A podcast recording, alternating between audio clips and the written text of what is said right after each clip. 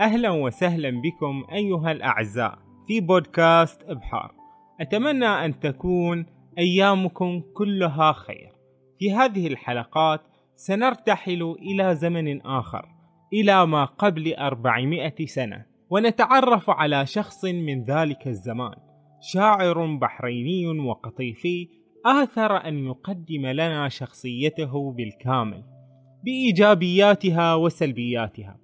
بحبه الكبير لوطنه البحرين وبالسعي المستمر لأخذ المال والعطاءات من ذوي العز والجاه ببعده الروحاني وقصائده الإسلامية والشيعية ومن جهة أخرى بقصائده في الغزل والخمر رغم تورعه طبعا وابتعاده عن المحرمات. هذا هو أبو البحر الخطي الشيخ جعفر ابن محمد. بشخصيته المتعددة الوجوه والتي يشعر القارئ لديوانه أنه رجل كأنه من زماننا رجل عادي ليس قديسا ولا إبليسا. يطرب للحياة يسير في مناكبها يتجول في البلدان يعذبه الشوق على وطنه وعلى دياره. يؤرخ للبحرين ويرسم لنا صورة واضحة عن طبيعة الحياة آنذاك. فانضموا معنا في رحلتنا إلى بحار الشيخ جعفر الخطي. ما هي سيرة أبو البحر الذاتية؟ هو جعفر بن محمد بن حسن بن علي بن ناصر بن عبد الإمام الخطي نسبة إلى الخط وهي القطيف. ولد قبل 450 عاما بالتحديد في سنة 1572 للميلاد.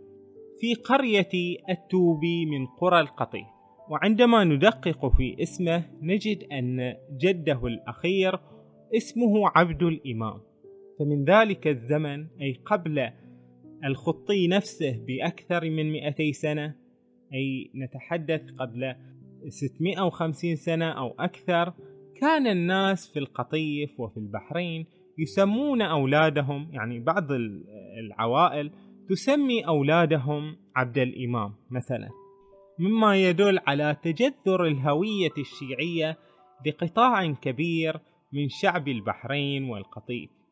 والشيخ جعفر الخطي من قبيلة عبد القيس كما يقول عن نفسه وهو يخاطب آل النبي في قصيدته الرثائية للإمام الحسين فيقول فدونكم آل النبي فرائدا تذل لها في سلكهن الفرائد. يزيركموها من فروع ربيعة فتى عرقت فيه الرجال الأماجد. وكانت البحرين حتى عهد الشيخ جعفر الخطي يعني لها اهتمام بأمور القبائل والحديث عن عبد القيس وبكر بن وائل وتغلب. على أي حال انتقل أبو البحر الخطي إلى البحرين وهو في بداية العشرين. ومنذ بداية حياته على شأنه في البحرين. كان شاعرا موهوبا بالفطرة وكان يلقي القصائد على وزير البحرين آنذاك محمود بن نور الدين الذي كان معينا من قبل الهرمزيين. وجدير بنا أن نميز أن هناك دولتين مختلفتين دولة هرمز والدولة الصفوية وكانت بينهما مناوشات وكلا هاتين الدولتين حكمت البحرين بطريقة غير مباشرة. ونرجع إلى الشيخ جعفر. قدم الشيخ جعفر الخطي قصائد لما توفي بعض الزعماء الدينيين في المنطقة كالفقيه السيد حسين بن حسن الغريفي المتوفى سنة 1001 للهجرة. وكذلك زعيم القطيف الشيخ عبد الله بن مقلد المتوفى في ذات السنة. وهنا بدت قريحة أبو البحر الخطي الشعرية وثقافته الواسعة سببا في علو منزلته. ليس ذلك فقط بل بتلك الصداقات القوية التي كونها في البحرين. بالذات صديقه الشريف الذي تولى منصب قاضي القضاة وهو السيد ماجد بن هاشم. وصديقه الآخر حسن بن محمد الغنوي. وهو الذي يقول عنهما في قصيدته في رثاء الإمام الحسين إذا شئت جاراني بمضمار مدحكم جوادان لا يشناهما الدهر طارد. إذا ركضا كان المصلي منهما الفتى حسن والسابق الفحل ماجد. إن الشيخ جعفر الخطي عاصر حقبتين سياسيتين. كانت البحرين خاضعة للبرتغاليين حتى سنة 1602 وكما تذكر المصادر أنه حدثت ثورة في تلك السنة على يد ركن الدين مسعود وهو أخ لأحد الأعيان الذي قتلهم الحاكم الهرمزي حليف البرتغاليين فثأر ركن الدين مسعود وساعده الأهالي على الاستيلاء على البحرين. ولكن حاكم هرمز قرر إرسال جيش للاستيلاء على البحرين مجددا. وهنا قام ركن الدين مسعود بطلب نجدة حاكم شيراز. فقام الأخير أي حاكم شيراز بإرسال قوة عسكرية قامت بالاستيلاء على البحرين باسم الشاه عباس الكبير الصفوي. وعند هذا المنعطف التاريخي أصبحت البحرين تحت هيمنة الدولة الصفوية رغم أن الصراعات كانت على أشدها. ولم تعرف البحرين الاستقرار كثيرا فكان هناك قلاقل وفتن وصراعات. ربما يكون هذا هو السبب الذي جعل أبو البحر يستقر في إيران وبالذات في شيراز. ولم يكن يستقر فعلا لأنه كان يتردد بين السنة والأخرى على البحرين فكان رحالا لا يستقر له قرار. وأمثاله من العلماء والأدباء يبحثون عن المدن الغنية بالكتب والعلوم والعلماء فلذلك كان شاعرنا كثير الأسفار.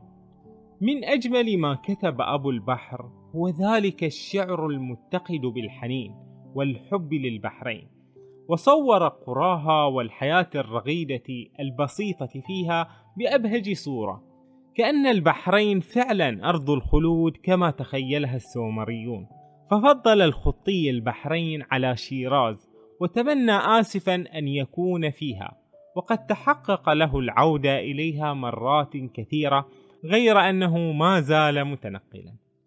وبينما كان في أصفهان تعرف على قامة كبيرة وهو الشيخ البهائي وقرأ البهائي قصائد فأعجبته وبذلك اشتهر أبو البحر في نواحي إيران بسبب اهتمام البهائي به وكان شيخ الإسلام.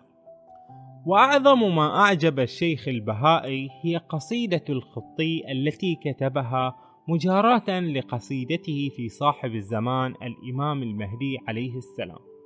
وقد كتب بهاء الدين العاملي تعليقا على القصيدة بقوله أيها الأخ الأعز الفاضل الألمعين بدر سماء أدباء الأعصار وأيم الله أني كلما سرحت بريد نظري في رياض قصيدتك الغراء ازداد بها ولوعي واشتد إليها ولهي وأوامي. وهذه الشهادة من البهائي للخطي أعظم شهادة من قامة علمية وأدبية استثنائية. وفي النهاية توفي الشيخ جعفر الخطي أبو البحر في شيراز. ودفن عند ضريح السيد أحمد ابن الإمام موسى الكاظم عليه السلام. إلى هنا تنتهي حلقتنا عن سيرة الشيخ جعفر الخطي الذاتية. ونراكم إن شاء الله في الحلقات القادمة التي سنتحدث فيها عن كثير من الأمور التي قدمها أبو البحر الخطي.